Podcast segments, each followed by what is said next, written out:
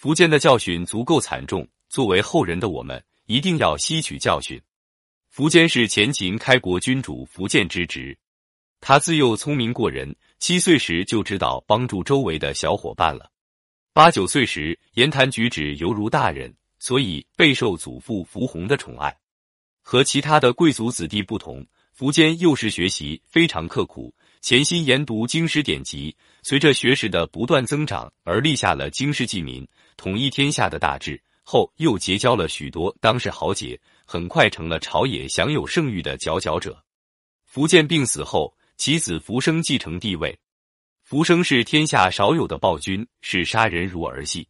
每逢接见大臣，都让侍从将剑上弦、刀出鞘、铁钳、钢锯等摆放跟前，看谁不顺眼。就随即杀掉。如果有大臣劝谏，就被视为诽谤，杀了；若有人奉承，就被视为献媚，也杀了。因此，朝中人人自危。很多大臣私下对苻坚说：“如今主上残忍暴虐，搞得全国人心离散。常言说得好，有德者昌，无德者亡。神气业重，不要让政权落到他人手中。希望大王早做打算，行商汤。”武王之事，以顺应天意民心。于是，在公元三百五十七年，苻坚发动政变，杀死暴君苻生，在群臣的劝诫下即位，称大秦天王。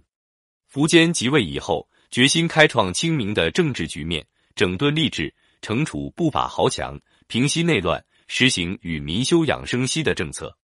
他广招贤才，惩治奸佞，重用王猛为相。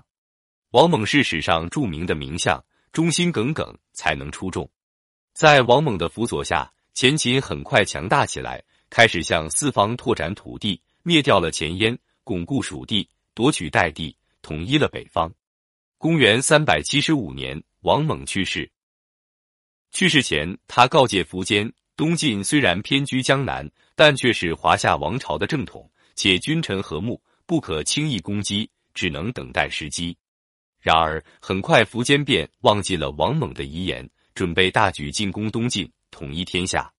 朝内很多重臣都以东晋君臣团结，且有长江天险，劝谏他放弃这个冒险的进攻计划。但苻坚却自以为是，对这些忠言充耳不闻，只相信暗藏阴谋的慕容垂的怂恿，决心进攻江南。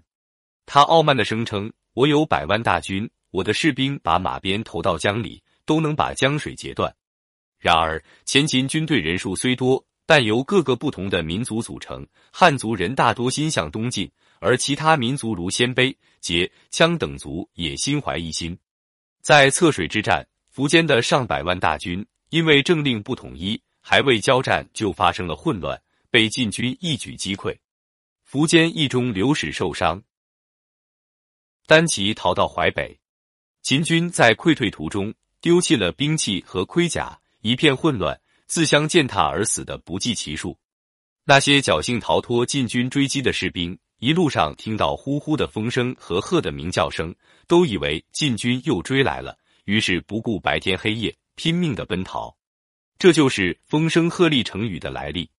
此次战败后，前秦一蹶不振，那些曾经怂恿苻坚进攻东晋的鲜卑、羌族贵族纷纷叛乱。骄傲自大的苻坚本人也被羌族首领姚苌绞死于新平佛寺内。苻坚本来可以做个明君，他宽仁大量，善待百姓，能重用贤人，整顿政治。然而，就是因为涨水之战时过于骄傲自满，结果一败涂地，落了各身死国灭的下场，让后人嗟叹不已。